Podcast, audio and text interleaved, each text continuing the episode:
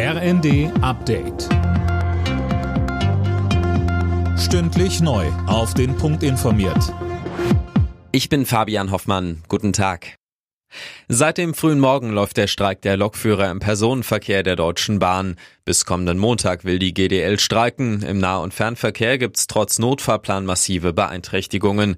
Beide Seiten streiten vor allem über die Arbeitszeit. Die GDL will für Schichtarbeiter die 35-Stunden-Woche bei vollem Lohnausgleich. Das Unternehmen lehnt das ab. Bahnsprecherin Anja Bröker. Der einzige Weg, um zusammenzukommen, ist miteinander zu sprechen. Der Streik ist da in dem Fall keine Lösung. Das sollte eigentlich das allerletzte Mittel sein und nicht das allererste. Wir sind auf die GDL zugegangen, auch im Thema Arbeitszeit. Und es gibt sicherlich, wenn man über Angebote spricht, auch noch einen Spielraum. Nur man muss erst mal miteinander reden.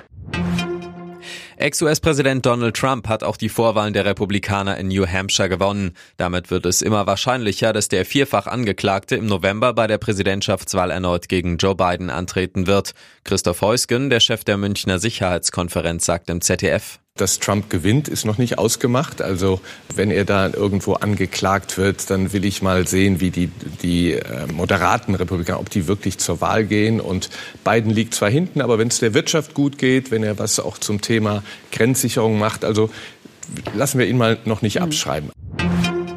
Frauen sollen bei einem möglichen Schwangerschaftsabbruch besser vor radikalen Abtreibungsgegnern geschützt werden. Die versammeln sich immer wieder vor Beratungsstellen oder Arztpraxen. Bislang gibt es gegen die sogenannte Gehsteigbelästigung keine rechtliche Handhabe.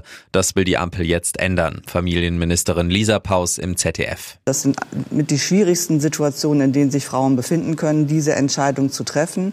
Und da haben wir ne, lange darum gerungen, aber eben festgelegt, dass wir in Deutschland es wollen, dass es eben möglich ist, in diesen so schwierigen Situationen Situation eine gute Beratung zu bekommen und nicht konfrontiert zu werden mit Hass und Hetze.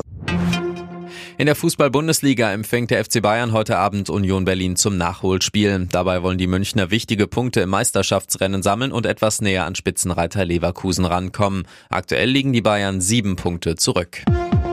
Alle Nachrichten auf rnd.de